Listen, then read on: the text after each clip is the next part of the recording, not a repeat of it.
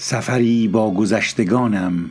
متن صفر عقاب آسمان پاش در گل.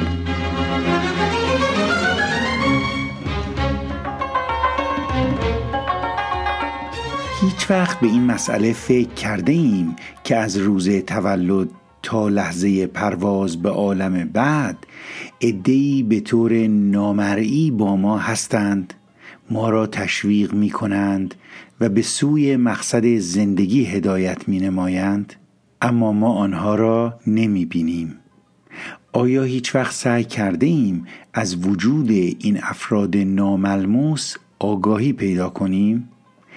اگر آگاهیم چند نفر از آنها را می توانیم با اسم نام ببریم؟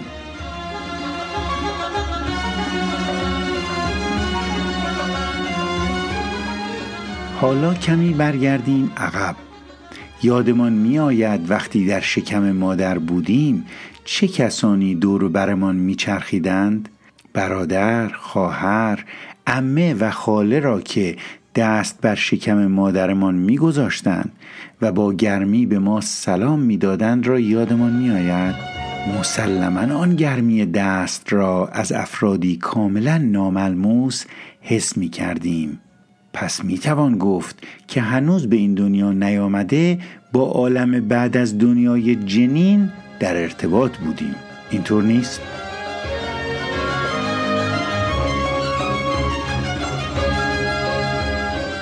آیا وقتی در شکم مادر بودیم خود را جزی از این دنیا می دانستیم یا فکر می کردیم هیچ دنیای دیگری وجود ندارد؟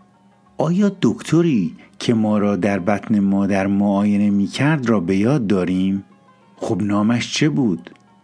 خانمی که الکتروسان می کرد چطور؟ قابله ای که ما را در شکم مادر میچرخاند که بند ناف دور گردنمان نپیچد چطور نامهایشان را به یاد داریم خب اگر نام این افراد ناملموس را به یاد نداریم یعنی وجود نداشتند به زندگی ما کمک نکردند و ما را به مقصد نرساندند.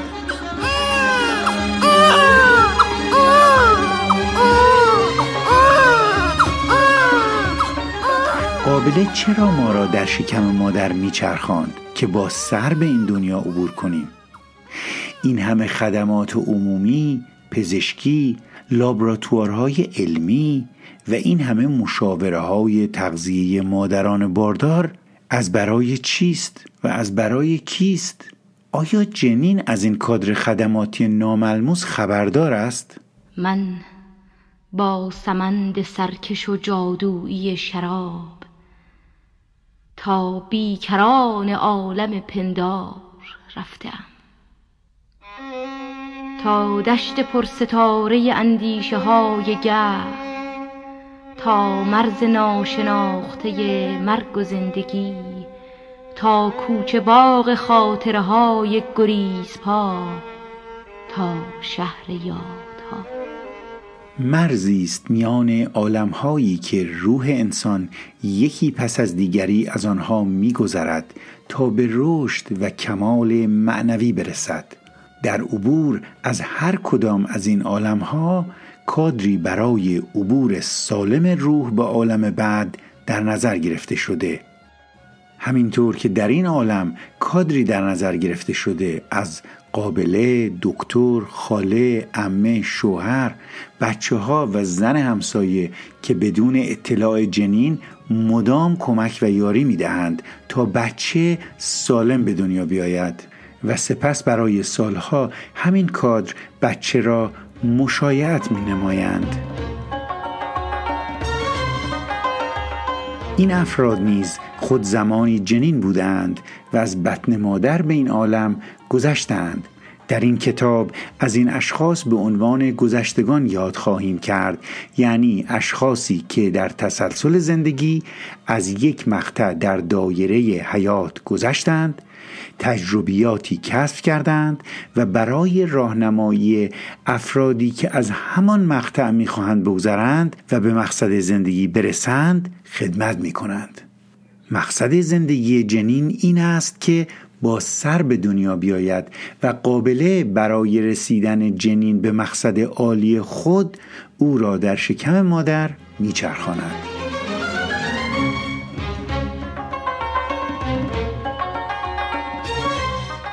سفری با گذشتگانم به معنی این نیست که اشخاصی درگذشتند یا به گفته بعضی مردند. خیر اشتباه نکنیم.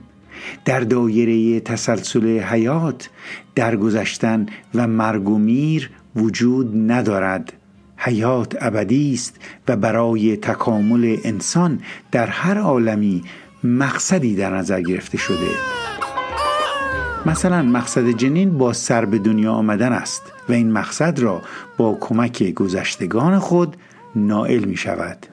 اگر جنین در بطن مادر با اشخاصی در این دنیا ارتباط ملموسانه داشت پس گذشتگان ما نیز قاعدتا بندناف زندگی ما را در این دنیا میچرخانند تا ما نیز به مقصد زندگی برسیم. آیا می‌دانید که مقصد و راه زندگی در این دنیا چیست؟ در راه زندگی با این همه تلاش و تمنا و تشنگی با این که ناله می‌کشم از دل که آب آب دیگر فریب هم به سرابم نمی‌برد پر کن پیاله را به گفته فریدون مشیری تلاش و تمنا و تشنگی لازمه رسیدن به مقصد زندگی است. باید تلاش کنیم باید تمنا کنیم و باید تشنه زندگی باشیم تا به مقصد برسیم.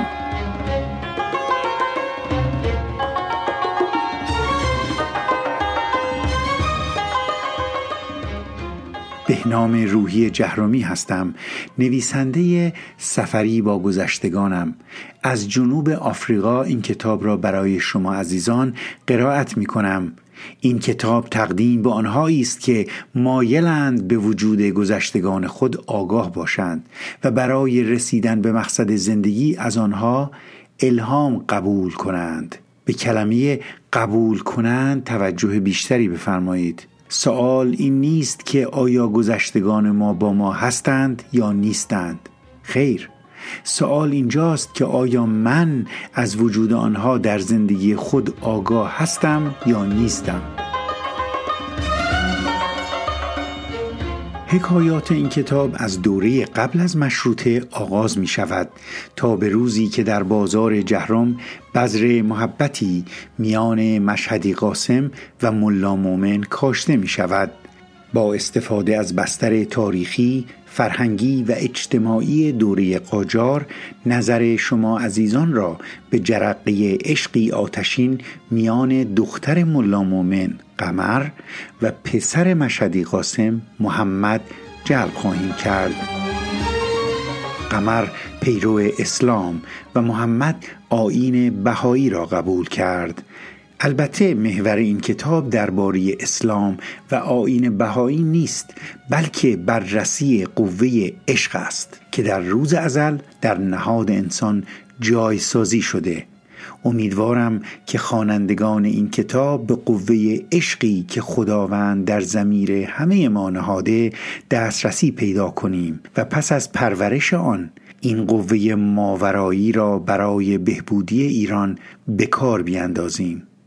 دوم اینکه به وجود گذشتگانی که به طور ناملموس ما را در این راه یاری می‌دهند آگاه گشته عقاب عشقی را که در نهاد معنوی ما زندگی می کند به اوج قله های دوردست پرواز دهیم. هان ای عقاب عشق از اوج قله های مهالود دوردست پرواز کن به دشت غمانگیز عمر من آنجا ببر مرا که شرابم نمی‌برد. آن بی ستاره که عقابم نمی‌برد.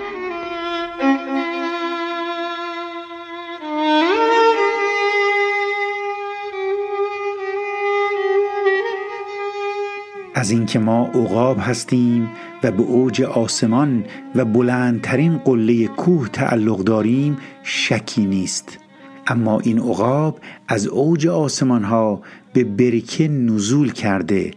بالهایش گرفتار خاک و گل است و آنقدر سنگین شده که دیگر نای پرواز ندارد. عقابی آسمانی پاش در گل.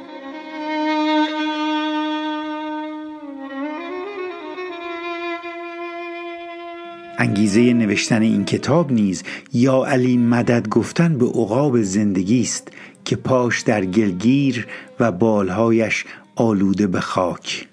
این را بدانیم که عقاب بدون توجه به محدودیتهایش همیشه قادر به پرواز خواهد بود اگر از تجربیات گذشتگانش یاری قبول کند. یا علی مدد. متن بعدی پیوند.